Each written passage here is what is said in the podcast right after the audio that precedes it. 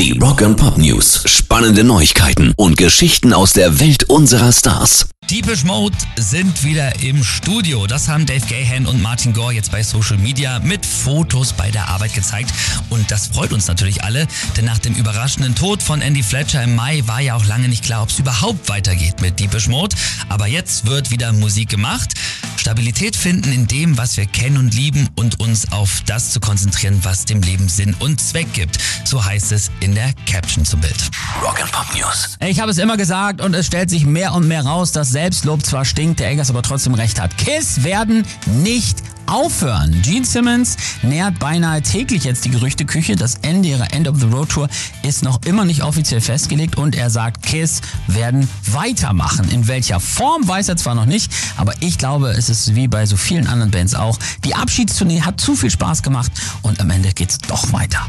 Rock and Pop News. Rage Against the Machine haben ja ihre gesamte Europatournee abgesagt, damit auch ja natürlich den einzigen deutschen Auftritt in Hannover und jetzt auch klar warum.